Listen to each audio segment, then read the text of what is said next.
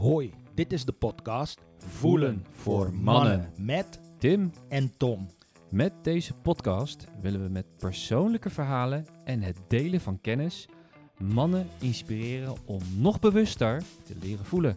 En dit doen wij omdat wij erin geloven dat wanneer mannen nog bewuster leren voelen, zij minder stress ervaren, meer succes hebben en ook een betere relatie met zowel zichzelf als anderen hebben. En vandaag hebben wij te gast eh, Ton van de Kroon. En eh, welkom en fijn dat je er bent. Dankjewel. Bedankt dat je de tijd en ruimte maakt voor dit interview. Ton van der Kroon. En ik kan van alles vertellen over wie Ton is. Maar hoe mooi is het dat jij inderdaad Ton zelf kunt aangeven van wie ben jij als persoon, zakelijk, et cetera. Ja, dat is een, goede vraag, Tom. Die, die, ik me ook zelf eh, vaak stel. maar om maar gewoon met, met de hele praktische kant te beginnen. Wat ik net al vertelde, opgegroeid in Wassenaar. eh, vier broers, eh, waarvan ik er eentje ben. Ik ben nummer drie. Ehm, ik heb gymnasium gedaan, gestudeerd in Groningen, bedrijfskunde, theater, theaterwetenschap. En eigenlijk in het laatste jaar van mijn studie veranderde er iets. Toen ging ik naar een congres in Zweden. Er waren allemaal organisatieadviseurs. En ik deed een meditatie met iemand over het eiland van de toekomst. En mijn eiland zonk onder water. En ik dacht, oei, dat is geen goede toekomst, dacht ik. En toen zei iemand, kijk nou nog eens beter. En toen bleek mijn eiland een stad te worden in Amerika. En toen viel bij mij het kwartje, ik moet gaan. Ik, ik ga op reis. Dus toen ben ik, heb ik mijn studie gestopt. Eh, ik ben vertrokken. Ik heb negen maanden door Amerika gereisd. Eh, kwam bij de Hopi-Indianen terecht, bij de Jaycwee-Indianen. En ik ontmoette Robert Bly, de grondlegger van het mannenwerk. Dat was het begin. Hoe oud was je toen? En toen was ik 22. Ja, eigenlijk door, door een soort gekke roeping ben ik bij dat mannenwerk terechtgekomen. En dat was voor mij het begin van heel veel. Toen ben ik teruggekomen in Nederland, getrouwd, dochter gekregen, mannenwerk begonnen. En vanaf daar ja, rolde het balletje maar door tot nu toe. Tot nu toe. En ik doe inmiddels 33 jaar mannenwerk. Al drie... Ja, want... eh, Ja, wauw. Ja, ik vond zelf ook wel een soort wauw. Ja. En, en ik heb jouw boek gelezen, hè? Eh, een heel bekend boek. Tot voor kort ontdekte ik dat boek pas en inmiddels weet ik dat het boek inmiddels al 25 jaar volgens Ja. mij oud is. Klopt. Ja, hoe, hoe is dat gegaan überhaupt? Hè? Want je zegt je bent al 30 jaar met het mannenwerk bezig. Zo'n boek is er dan een keer ontstaan. Ja. Hoe ging dat? Ja, bij, bij mij in mijn leven gebeurt het altijd op een wonderlijke manier, vind ik zelf. Dat boek ontstond door een droom. De nacht voordat mijn dochter werd geboren, zat ik om vier uur s'nachts recht overeind in bed. Helder beeld. Ik zag de titel en de cover van een boek, De Terugkeer van de Koning. En ik wist in één keer waar het hele boek over ging. Als een soort download had ik dat doorgekregen. Nou, daarna werd mijn dochter geboren. Begint een heel ander verhaal, maar toen ben ik twee jaar gaan schrijven. Allemaal stukjes, eh, eerst op papier en toen heb ik dat aan een grote waslijn gehangen. En toen dat allemaal aan elkaar ge- ge- geknipt en gedacht, oh, wacht eens even. En toen legde ik de link, waar denk ik het hele boek op stoelt, tussen westerse psychologie, de archetypen, de koning, de krijger, de minnaar, eh, de wijze, eh, de magier. En aan de andere kant oosterse spiritualiteit, de zeven chakras. Dat kwam in die droom eigenlijk als een soort flits naar binnen. Van, oh, ik ga die zeven chakras verbinden met zeven archetypen. Nou, en daar kwam eh, de terugkeer van de koning uit. En het middelste chakra, dus het hart, dat verbond ik aan de koning. En dus dat vat dan ook eigenlijk het hele boek samen. Is dat we veel als mannen in ons hoofd zitten, of, of, in, of in emoties. Maar ons hart weten we niet zo goed. En het hart is die koning. Dus om weer terug te leven vanuit je hart. Dat is eigenlijk hetzelfde als ja, de koning weer terugvinden. terugvinden. Dat boek is een, is een belangrijk markeerpunt geweest voor, Ja. voor jou, maar ik durf ook te stellen inmiddels voor velen. Maar hoe verhoudt eigenlijk het moment waarop het boek is ontstaan Ehm, hoe verhoudt dat zich tot het moment dat jij bent gestart met het mannenwerk? Want je was al met het mannenwerk bezig. Ja, ik was al een jaar of eh, zes daarmee bezig. Ik gaf al zes jaar workshops. Dat liep verschrikkelijk slecht. In welke zin? Ik, ik, er, er kwam niemand. Nou ja, echt eh, een, een, eh, twee, drie, vier de- deelnemers. Mensen vonden het heel beangstigend, vreemd. Wat, doe je nou precies? Is dat, is dat voor homo's? Of is dat... eh, ga je in een bos met een drommeltje rond eh, springen? Eh, Er waren allerlei hele gekke beelden over. Eh, ik heb, ben een aantal keer geïnterviewd door kranten en ook door, door eh, radio. Die maakten er ook iets verschrikkelijks van. Het was tenenkrommend, zeg maar, in het begin. Dus mensen konden het gewoon helemaal niet snappen. Ik maakte alleen maar schulden, dus het ging steeds slechter. En ik dacht, jeetje, wat, wat is dit? En ik voelde alleen maar, ik moet dit doorzetten. Dit is belangrijk. Ik voelde van binnen, ja, dit is mijn roeping. En ik heb dit te doen. Maar het ging maatschappelijk met mij steeds meer bergafwaarts. En hoe manifesteerde dat zich? Dat het maatschappelijk gewoon steeds... Nou ja, ik, ik, ik verdiende niks meer. Dus toen ik bijvoorbeeld het boek schreef, toen weet ik nog, het, dat vond ik een van de ergste dingen. Ik moest de spijkerbroek van mijn vrouw lenen, want ik had geen geld meer voor kleren te kopen. Weet je en ik had veel angsten. Ja, kan ik de huur betalen? Ehm, ja, dat was echt geen eh, fijne periode. En onzeker, omdat een hele, je doet iets als pionier, maar de hele samenleving om je heen, die zit naar je te kijken van, wat is er met Ton gebeurd? Ja, hè, veelbelovend iemand, maar hij doet nu iets heel geks en iets heel vreemds. Dus dat was echt heel lastig en heel vernederend ook. Heel, ja, je wordt gewoon gecanceld. Toen al. Ja, Ja, bedoel, dat is nou een term van, van nu, hè? Maar ja nee, dat, was, eh, dat ging er stevig aan toe gewoon. in, in wel, en, en hoe stevig, hè? Als je ons daarin eh, wil meenemen als een, een voorbeeld. eh, Ja, ik weet nog dat ik een interview had met iemand van de krant. Het was een fijn interview.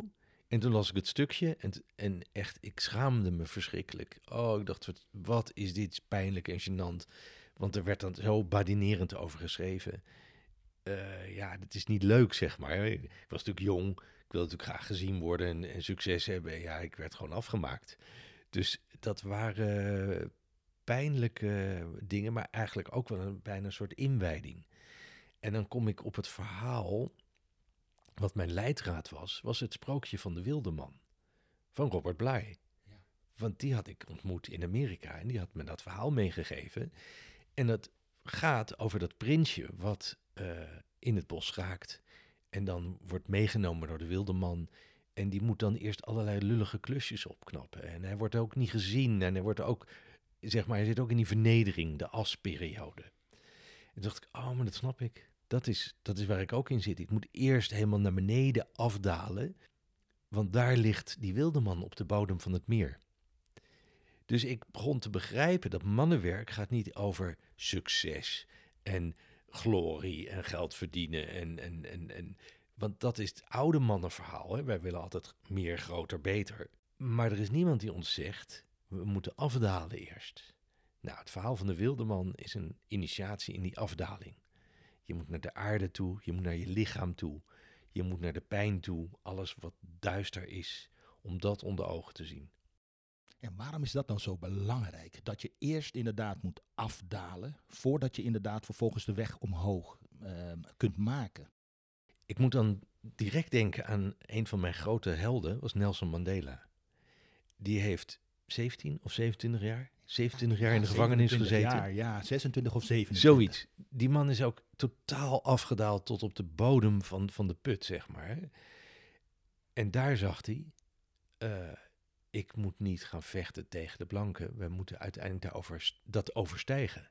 Nou, dan moet je toch wel diep gaan, zeg maar, om dat om te kunnen zetten in jezelf. Dus daar zit een enorme wijsheid en kracht op die bodem. En wij leven in een cultuur die alleen maar gaat voor het grote en het uiterlijk. Hè? De, de- de wereld die wij nu zien is gevolg van die mannelijke denktrand van het patriarchaat van we gaan nog meer veroveren, nog groter en we moeten nog meer de, grondstoffen uit de, uit de aarde trekken. En het, onze economie is gebaseerd, het moet altijd groeien. Dat is een debiel idee. Want wat krijg je dan? Wat we nu hebben. In plaats van cyclisch te denken, hè, dingen groeien en gaan weer neer, zitten wij altijd in een soort het moet groter.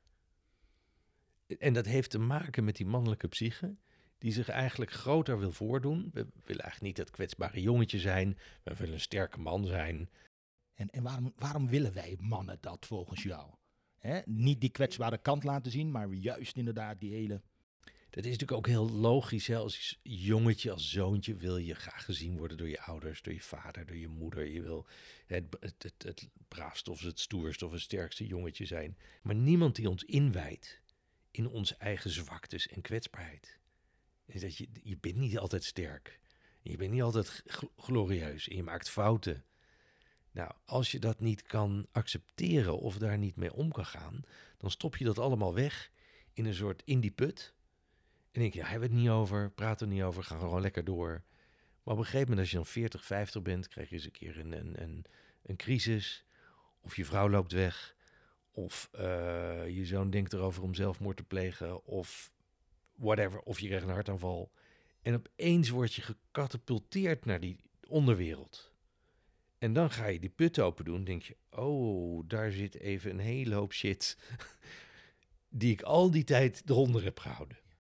En niet alleen een hele hoop shit. Als ik inderdaad ook af en toe die woorden van jou uh, terughaal uit de boeken of uit het gesprek met wat ik recent ook met jou had, uh, één op één. Ja. Dat zit niet alleen maar inderdaad uh, shit.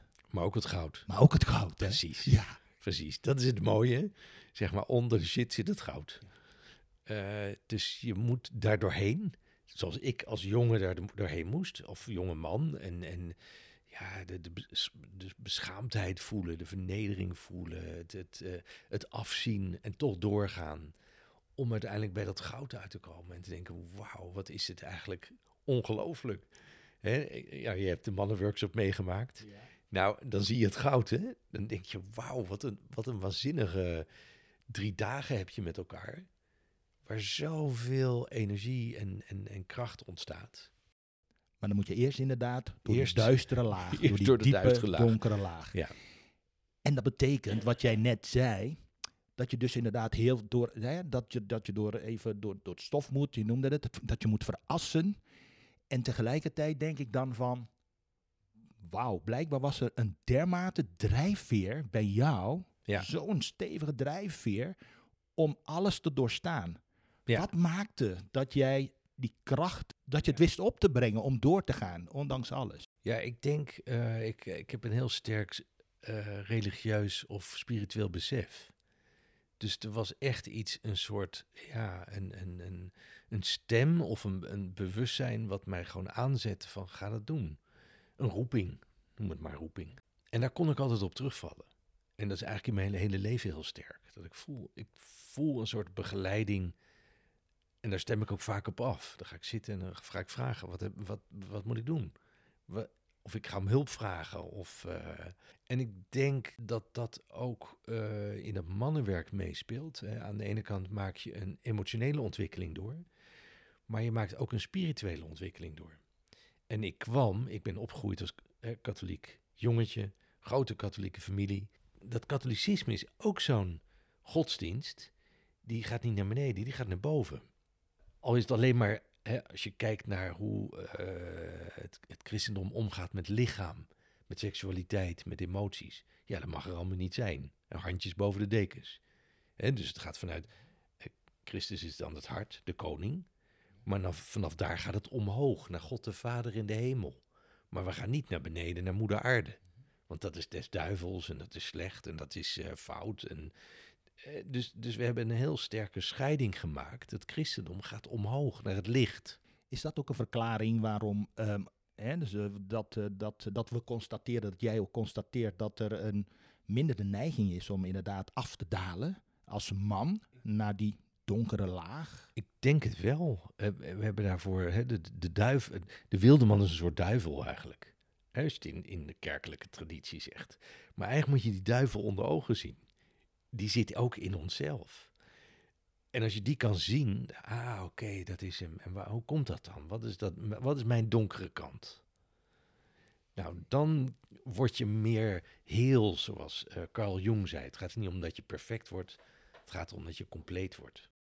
En, en wat houdt dat in? Hoe, ja, hoe moet ik me dat voorstellen? Want ik, eh, ik ben inmiddels 56, ook wel eh, best wel wat, eh, wat trajecten achter de rug gehad. Als het gaat om opleidingen, coaching, noem maar op. En eigenlijk altijd maar op zoek om, laten we zeggen, dat die donkere kant of die pijn die ik wel eens voel, om dat te fixen. Maar, maar jij zegt van, joh, het gaat niet inderdaad om eh, een soort van fixen, het gaat om heel worden. Maar Ja. heel worden, wat, eh, wat moet ik me daaronder verstaan? Ja, dat is, wel, dat is wel grappig dat je dat zegt, want het zit zelfs ook in die hele New Age beweging of persoonlijke groeibeweging. Beter worden. De beste versie van De beste jezelf versie worden. van jezelf. Ik, hoor het me vaak zeggen, Ja. hè? En als je dan eh, heel veel visualiseert of, of, of NLP doet, hè, dan, nou, dan kun je heel rijk en geweldig en succesvol worden. Come on. Dat is weer diezelfde trip eigenlijk. Hè, van het is niet goed, het moet beter. Je bent niet oké, het moet Je bent niet oké. Maar eigenlijk is dat de boodschap die er de hele tijd in zit. En dat deed de kerk ook. Je bent niet oké. hè, want we zijn eigenlijk zondig. In zonde geboren, hè? in zonde geboren zult gij, eh, nou ja, et cetera, et cetera. En eigenlijk, door die afdaling, ga je kijken naar wat er dan niet oké is. Maar door dat te zien, onder ogen te zien, denk je, eigenlijk is dat helemaal oké. Dat hoort gewoon bij mens zijn. En is het alleen zien of is het ook vooral doorvoelen? Voelen voor mannen. Heel mooi Ja. bruggetje. Ja, ja dat, dit was, het was een inkoppertje. hè, Dit, dit. Maar ik, dat is het inderdaad. Eh, nou, daar moest ik vanochtend nog aan denken. We hadden natuurlijk de wereld opgedeeld in vrouwen die voelen en mannen die denken. En mannen gingen de wereld in, de vrouwen bleven thuis. Weet je, een hele heldere taakverdeling. Maar dat voelen lieten we over aan de vrouw. Waardoor als je man vroeg, ja, wat voel je eigenlijk? Zeiden de meeste mannen, "Ja, voelen? Heb geen idee. Ik denk dat ik zoiets, weet je. Maar dat is natuurlijk niet waar. Dat is gewoon een, een, een opsplitsing geweest die we bedacht hebben. Mannen voelen heel veel. Alleen, we hebben dat niet geleerd. We hebben niet geleerd te luisteren naar ons gevoel, dus we weten het gewoon niet meer. Pas op het moment dat je gaat voelen en je aandacht ernaar richt, denk je, oh, dit is wat er allemaal in zit. Dan zijn we net zo hypergevoelig als vrouwen of ongevoelig. Ja, je maakte net dat bruggetje naar voelen voor mannen. Hè? We hebben jou, ik heb jou toen, een, een, ehm, naar aanleiding van onze ontmoeting, bij, jou, eh, bij jouw mannen driedaagse, Ja. corrigeer, eh, met als titel de terugkeer van de koning. Ja. Daar eh, geïnspireerd door wat ik daar heb meegemaakt, om ook, ook opnieuw te gaan voelen en dingen ook pijn te gaan doorvoelen. En ook veel meer nog eh, vanuit het hart eh, eh, een leven te gaan leiden heb ik jou toen gevraagd van, goh, zou je het leuk vinden om mee te doen met, ons, met onze podcast, Ja. Voelen voor Mannen? Ja. Wat, wat was voor jou de aanleiding, wat is voor jou de aanleiding om toen ja te zeggen? Nou, dat is heel simpel, simpel Tommy. Ik, ik vind jou gewoon een interes- interessant iemand. En een leuk iemand. En ik dacht, oh, als jij iets doet, dan vind ik dat, dan lijkt me dat geweldig. Oh, dankjewel voor het compliment. Ja, ja, En tegelijkertijd, Ja. o- omdat je ook dat, eh, want da- anders had ik jou de vraag inderdaad niet überhaupt durven stellen, omdat ik weet dat jij dus ook echt met dit, met dit thema bezig bent. Ja. Het voelen en het doorvoelen van mannen, Ja. om uiteindelijk bij het goud te komen. Goud vertaalt in om bij hart te komen. ja. Ik denk, wat er ook meespeelt, is ik zelf ben eigenlijk hypergevoelig. En dat had ik als kind al, maar ik wist daar geen vorm aan te geven. Ik dacht, jeetje, ik, ik pas er gewoon niet in. Eh, ik, ik voelde me niet, ja, niet thuis in, in de gewone wereld. Ik voelde veel te veel. Eh, op, en in zo'n extreme mate bijvoorbeeld, om maar eens iets te noemen, eh, de val van Srebrenica. Ik liep s'morgens huilend door het huis. Ik, ik wist gewoon, er is iets verschrikkelijks aan het gebeuren op dit moment. En ik ben toen eh, naar, naar het Museumplein gegaan. En toen ben ik bij het monument van de vrouwen van Ravensbrück, heb ik gewoon een tijd staan huilen. Pas drie maanden later kwam in het nieuws eruit dat er 8000 man waren vermoord. Maar ik voelde dat op dat moment al. Dus dat soort dingen. Ik, ik heb neiging om niet alleen andermans gevoelens ook te kunnen voelen, maar ook op afstand te kunnen voelen. Ja, daar moest ik ook aan wennen. Eerst snapte ik dat helemaal niet. Ik dacht, ben ik nou zo totaal ehm, een vat vol paradoxen, totdat ik door had, oh, dus niet allemaal van mij wat ik voel. Nou, dat was, dat scheelde echt eh, ongelooflijk veel. En dat ging ik ook gebruiken in de workshops. Want ik wist wat mijn deelnemers voelden, al voordat ze kwamen. Nou, het wordt, het wordt bijna nieuwsgierig wat, je, wat jij ten aanzien van de laatste Bijna groep- nieuwsgierig? Wat, zei? Bijna nieuwsgierig?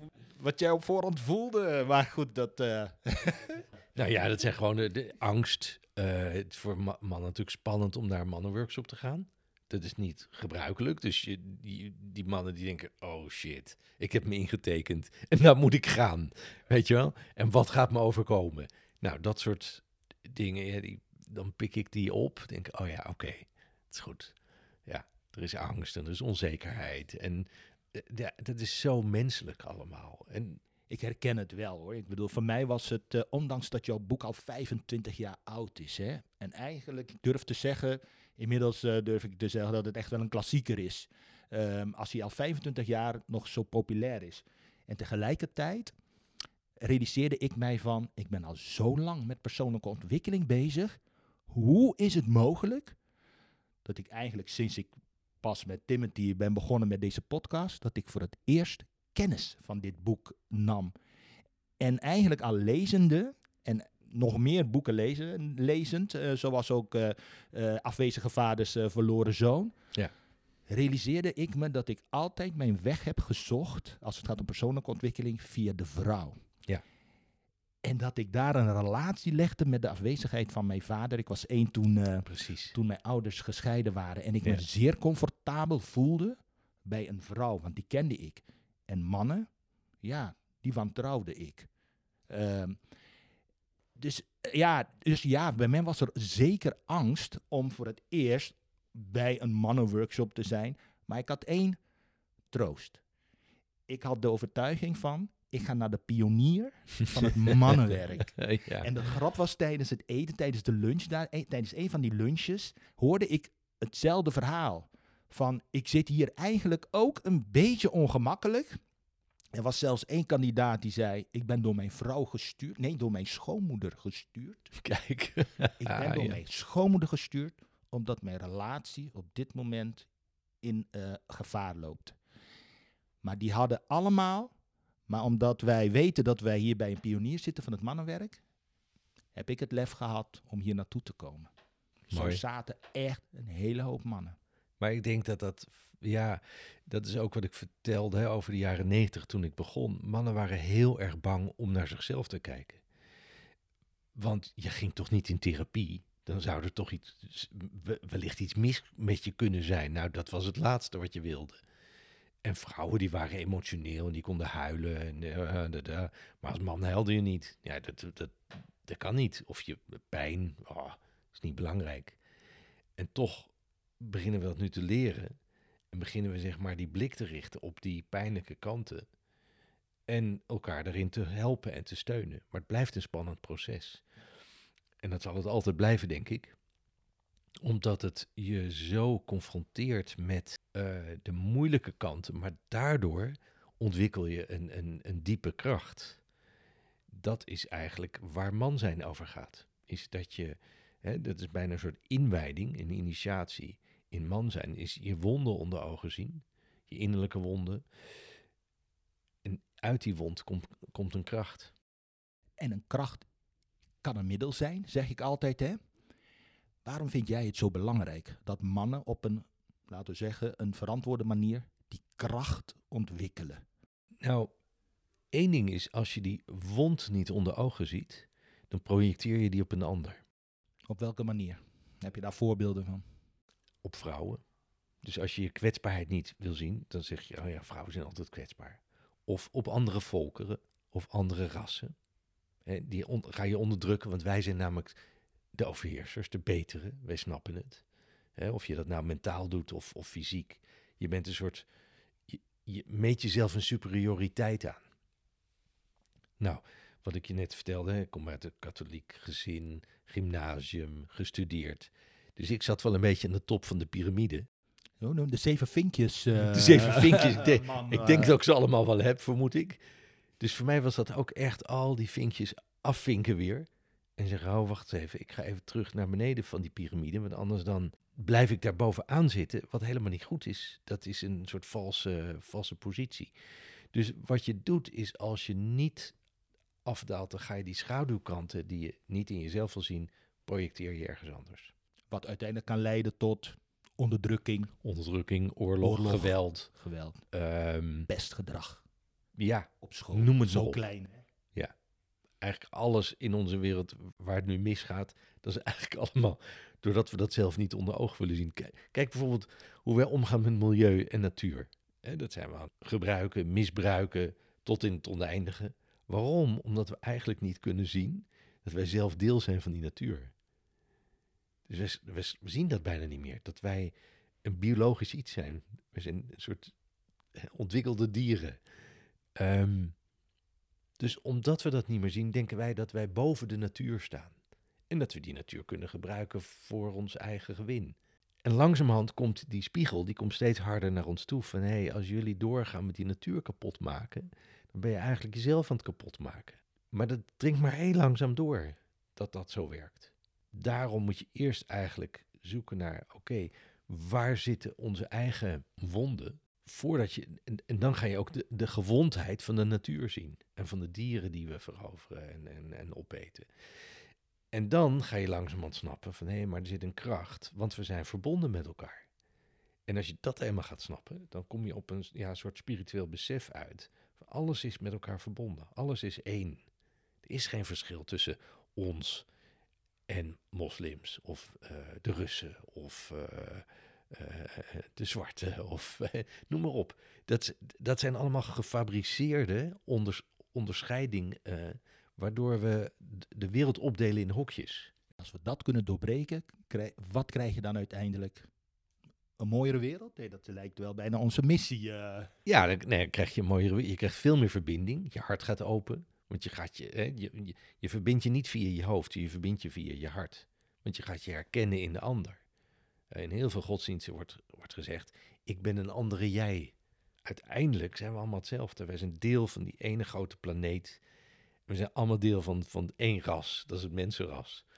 Ja, dat, dat besef, een diep besef van verbondenheid, en noem dat spiritualiteit of uh, eenheid, dat geeft een enorme kracht. En dat gaat er dus dan niet meer om dat jij als ene man schittert en succes hebt. Het gaat erom dat het hele systeem schittert en, en door kan gaan. Het lijkt me een hele mooie missie. En tegelijkertijd, um, in die 30 jaar, ik ben wel nieuwsgierig of jij daarin ook nog een, een ontwikkeling hebt, uh, hebt gezien. In de mate waarin mannen die reis naar beneden um, hebben willen maken. Want dat is dus dan wel nodig. Heb je daarin een, een ontwikkeling gezien? Dat blijft weer, weer barstig, hè? Het blijft nog Ja. steeds een soort van taboe, Ja. zeggen wij. eh, heersen op voelen en dus ook Ja. die schaduwkanten te gaan eh, ontdekken.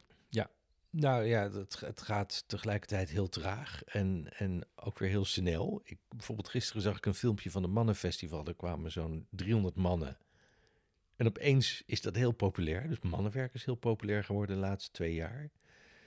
Dus er is wel wat aan het veranderen. In, wel, in, in de goede zin? Ja, in de goede zin dat steeds meer mannen dit, dit werk gaan doen en, en eh, ook in zichzelf kijken. Ik denk dat dat heel gezond is. En, en tegelijkertijd zijn er nog hele grote groepen. Is het toch nog maar een druppel op een gloeiende plaat eigenlijk?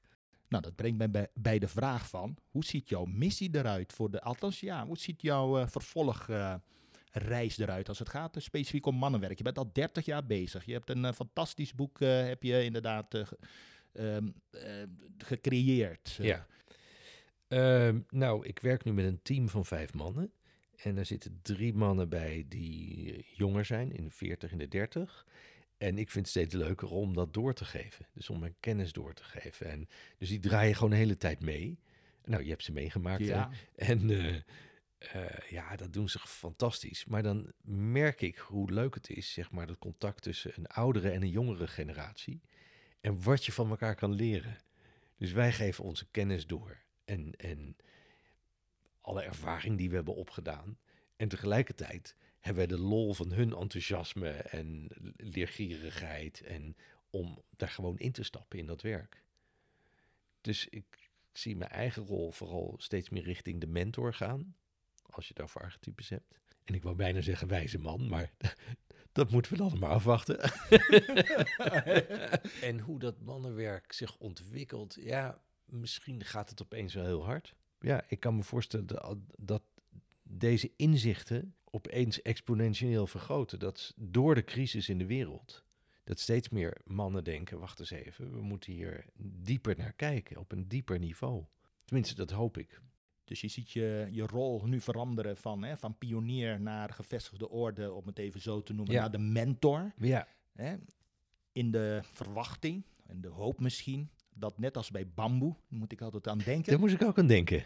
Ja, dat het inderdaad heel lang onder de grond aan het, Ja. eh, zich aan het ontwikkelen is, Ja. wortelen is, en vervolgens dan gigantisch, eh, Ja. gigantische groeispurt eh, eh, ja, naar boven komt. ja, en ik, dat is grappig dat je dat zegt, want ik herken dat ook in mezelf. eh, dat heel lang onder de grond dingen voorbereiden. In het onzichtbare, heel, ja, bijna onder de radar het werk doen. En ik, zie, ik snap steeds meer hoe dat, dat dat heel krachtig is. Ik denk dan heel vaak in mijn leven, nou, het stelt allemaal niks voor. Dus ja, drie keer niks eigenlijk. Hè. Wat doe je nou eigenlijk met hoeveel mannen bereik je in je leven? En langzamerhand begin ik te snappen, nee, maar daar, daar gaat het niet om. Het gaat niet om de kwantiteit. Het gaat om de zaadjes die je plant. Die zijn zo sterk dat die op een gegeven moment, die komen boven de grond uit. Ik weet niet of ik dat al heb gezegd, maar ik reis over de hele wereld om ceremonies te doen. Dus dat, naast het mannenwerk doe ik ook een soort energetisch werk. Ja. En dat heeft ook te maken met het planten van die zaadjes. Dus dan ga ik naar krachtplekken toe. En wat is een krachtplek? ehm? Nou, eh, Jeruzalem. en wat maakt het een krachtplek? Nou, het zijn vaak. mm, hoe moet ik dat uitleggen? Het is net alsof op de aarde een soort energetische plaatsen zijn. O- o- o- Noem maar bijvoorbeeld de berg Kailash. eh, waarvan eh Kailash is op de grens van Tibet en eh, Nepal, zeg ik dat goed? Oké. En er zijn een aantal religies zijn daar ontstaan. Bij die berg. In Jeruzalem. Heeft, dat is een soort bronplek voor christendom, jodendom, islam. Het zijn een soort acupunctuurplekken op de aarde. En als je daar de energie, zeg maar, versterkt of heelt, soms zijn die plekken helemaal uit balans geraakt, dan he- heel je eigenlijk het hele veld wat daaraan vasthangt. Dus het is een soort, ja, acupunctuur noem ik dat maar. En je lichaam is dan, of je, je jezelf bent een soort naald. En dan ga ik ergens heen en dan ga ik, oké, kijken, wat is, het, wat is het veld? Wat is de verstoring? En daar ga ik, ga ik op werken. Maar dat is ook dat hele stille, kleine werk. Stelt niks voor. Vaak ook achteraf denk ik ook, ja, ogenschijnlijk. En dan vaak ook denk ik, ga ik terug en dan denk ik, ja, wat heb ik nou eigenlijk gedaan? Geen idee. Ehm, en toch snapte ik dit weekend ook weer, ah nee, maar dat is, je moet dat anders zien. Dat is die bamboe die onder de grond doorgroeit. Ja. Ja. Hey, als je een, eh, dit eh, zelf ervarend hebbende, even ook eh, volgens de metafoor van bamboe en, en, acupunctuurwerk. Ik weet dat er, ehm, dat er verschillende ook bijvoorbeeld mannen ehm, coaches zijn op het gebied van mannenwerk. Wat, wat voor boodschap zou je ze willen meegeven? Want ik weet ook uit ervaring dat het coachwerk, dat het inderdaad ook niet altijd op een hele korte termijn, in een hele korte tijd, ook tot, tot omzet eh, leidt. Wat voor boodschap heb je voor? eh, Goh, ehm, het eerste eh, wat ik zou zeggen is, en dat zeg ik ook altijd tegen de mensen die ik opleid, houd je, je eigen proces is prioriteit. Blijf altijd groeien, blijf altijd jezelf ontwikkelen, jezelf uitdagen. Waar zitten de stukken die je nog te leren hebt? Dat leerproces houdt nooit op. Op het moment dat je denkt, ik ben er, want nu, en dan ga ik het nu doorgeven aan anderen, dat is een illusie. Je bent er nooit. En dat doorgeven aan anderen is meer een kwestie van het samen meemaken. Dus je, je trekt samen op en iedereen heeft zijn eigen, eigen leerpunt, zeg maar.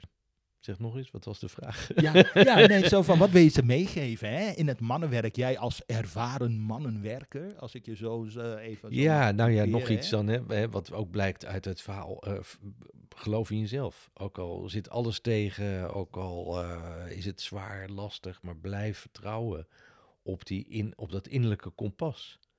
En dat is denk ik een enorme uitdaging om telkens weer naar je hart te luisteren. Wat zegt je hart?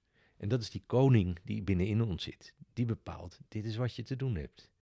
En, en, en dat is het wat inderdaad, hè? Dus eh, zorg ervoor dat je altijd eh, beseft dat je nooit eh, altijd eh, helemaal heel bent. Ja. Dus eh, blijf eh, altijd aan jezelf werken en blijf je kompas volgen. Ja. Hoe praktisch? Hoe zouden eh, mannen, of of mannencoaches of mannen in zijn algemeenheid dat op praktische manier in de praktijk kunnen brengen? Ja, ik denk gewoon doen. Al is het maar een avond thuis hè, met een groep mannen, één keer per week of één keer per maand. Uh, gewoon het simpele feit, je, je hoeft geen, dat is ook denk ik een valkuil, je hoeft geen uh, geweldig ervaren trainer te zijn. Ik zeg altijd, man ben je al. We hebben allemaal die ervaring. We, hoeven daar geen, we hebben geen diploma voor nodig. Dat is gewoon wie we zijn. Als je dat gaat snappen, dan is het gewoon net zo simpel als gewoon zoals wij nu met z'n drieën bij elkaar zitten. Dat, dat is al mannenwerk. Dus we moeten het niet te ingewikkeld maken. En we moeten ook oppassen, dat is ook één ding wat ik toch wel vaak zie, is dat het geen karikatuur wordt. We hebben als mannen ook vaak de neiging om. Vroeger hadden we een soort oud manbeeld. En dan maken we er nu een nieuw manbeeld van. En dat moet dan ook weer aan regels voldoen. Terwijl ik denk, laat die regels maar weg. Iedereen doet het op zijn eigen manier. De een doet dat heel technologisch en de ander die gaat met een, een, een drum het bos in. Ehm, maar je moet ook weer oppassen in zo'n beweging dat er niet een nieuw uh, dogma ontstaat. Van we moeten voelen. Ja, misschien ook wel eens een keer niet. Of gebruik je wel alleen maar je hoofd. Of, dus je moet vooral oppassen dat er niet een nieuwe standaard gaat komen. Ik denk, dat heb ik ook geleerd van Robert Bly. Die was ook zo. Die, die was ooit, kwam eens op een groot mannenfestival. En die werd ontzettend boos. die zei, waar zijn jullie godsnaam mee bezig? En die man, ja, nou, het is toch hartstikke goed wat we doen. Dat is fantastisch. Maar wat, wat deden ze? Waarom hij zo reageerde? Ja, hij, hij zei, jullie hebben er een karikatuur van gemaakt. Van het mannenwerk? Ja, ja. Alsof dat altijd op die manier moet gaan. Ja, daar moest ik er echt over nadenken. Van, ah ja, ja, voordat je het weet, creëer je een nieuwe sfeer of een nieuwe groep. En die zegt, ja, het, het moet altijd nu zo gebeuren. En dan krijg je groepsvorming. Dan krijg je afzetten tegen de oude cultuur. We hebben dat een beetje gehad in de coronatijd. Hè? Er waren mensen die voelden allerlei andere dingen. Die zeiden, ja, misschien is het helemaal niet goed om een vaccin te gebruiken of dat soort zaken. Maar je moet dan weer oppassen dat dat niet een tegenbeweging wordt tegen de heersende opinie. Want dan verschuil je in een clubje en dan krijg je opnieuw een wij-zij. Dus het is altijd weer zoeken van, oké, waar sta ik? Waar staat de ander? Kan ik me blijven verbinden? Nou, ik wilde zeggen, er is eigenlijk alleen maar wij. Want daar is waar het denk ik op neerkomt. Ongeacht ja. of je, eh, welke manier je er ook mee om, omgaat. Ja. Dus ik denk dat een van de redenen is waarom wij gestart zijn samen met deze reis, is omdat wij allebei van overtuigd zijn. Er is maar wij en er is geen ik of jij. Of ja, het is, het is best een ingewikkelde. Ik heb veel in het Midden-Oosten gewerkt bij de Palestijnen en bij de Israëli's. Nou, daar heb je natuurlijk een extreme wijzijde, dus gewoon een muur tussen gebouwd.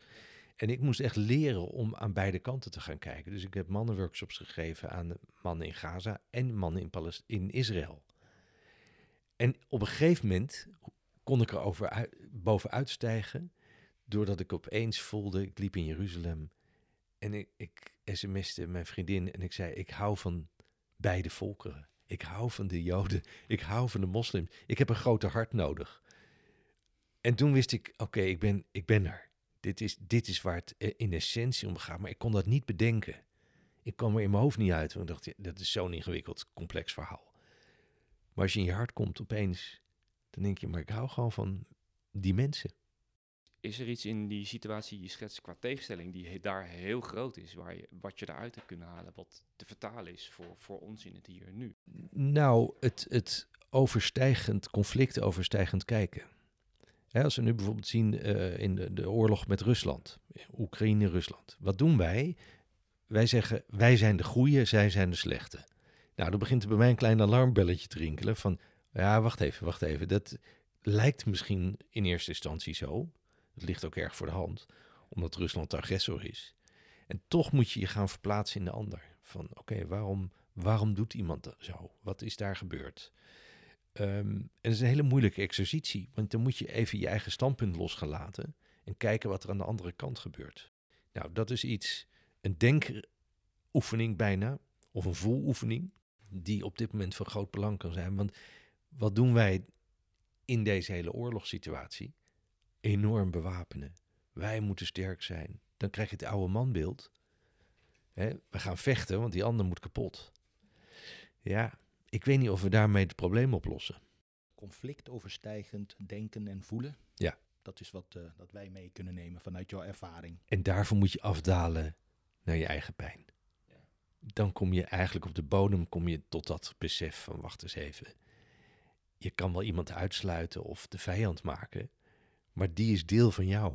We zijn één. Dus hoe meer je iemand wegduwt, hoe meer je een stuk van jezelf ook wegduwt. Het is ingewikkeld, maar het, het, dus het vraagt een enorme, bijna spirituele training om deze principes te kunnen hanteren. Om uiteindelijk dus heel te worden met jezelf, om vervolgens van daaruit heel te worden met de anderen die je ogenschijnlijk, die je ogenschijnlijk als de vijand, de schaduwkant buiten jezelf ziet. Ja.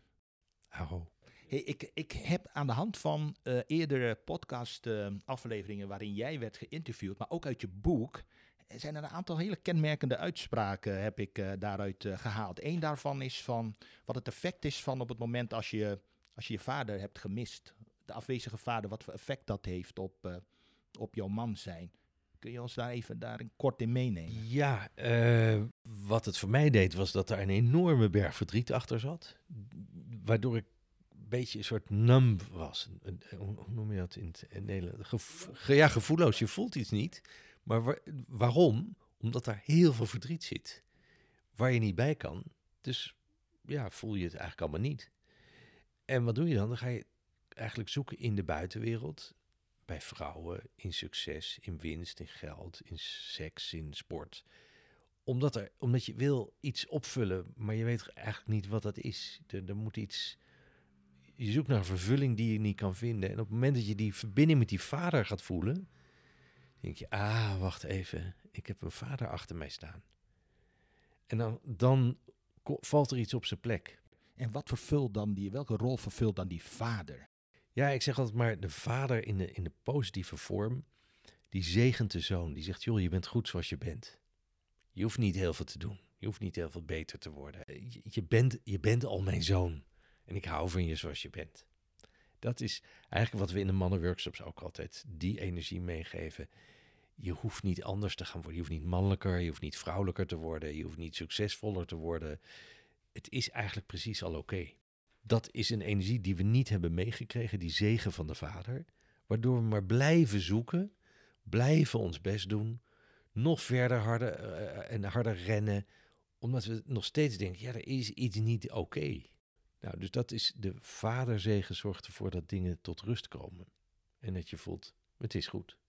Maar nog, nog, één, nog één opmerkelijk, als ik die ook inderdaad aan jou voor wil, uh, mag leggen. Van, uh, hè, je hebt het ook al een paar keer gehad over we moeten naar die duisternis. En letterlijk heb ik jou horen zeggen eerder, je moet naar die duisternis toe, de pijn ingaan, om, om uiteindelijk je echte kracht te vinden. Dat is wat vrouwen van ons verlangen. Ja. Leg uit. Nou, ik denk zolang wij in die oppervlakkigheid blijven en niet die diepte voelen, ja, een vrouw voelt dat als eerste. Die denkt, ja, uh, leuke man, maar, maar het is een beetje een soort glasplaat. Hè? Dus de vrouw vraagt, wat voel je nou precies? En pas als je in die diepte gaat voelen, dan kan zij zich erkend voelen en gezien, en gezien voelen. Want vrouwen zijn vaak daar veel meer mee in contact, maar die voelen zich eenzaam. Dus die voelen zich niet herkend of niet, of niet, niet verbonden. En dan, ja, dan begin je eenzaam te voelen in de relatie of in het huwelijk. Ik denk dat uh, vooral het, het, leren voelen, dat zal vooral relaties heel veel goed doen. Ik hoor heel vaak mannen die naar de mannenworkshop zijn gekomen. En die thuiskomen, nou, dat, is, dat is echt leuk. Dat is een soort feest. Er wordt direct waanzinnig gevreden.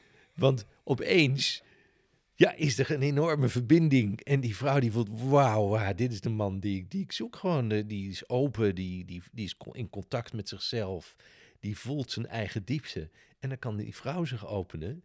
Want die denkt, nou, dat is, dat is, dat is fijn, dat is een feestje. Nou, als ik, ik bedoel, als er nu nog mannen zijn die nu nog twijfelen om aan een, om op wat voor manier dan ook aan een mannenworkshop mee te doen, aan een mannenwerk. dit, dit, was echt de beste marketing die ik ooit gedaan heb. Ja, ja, ja. Daarom.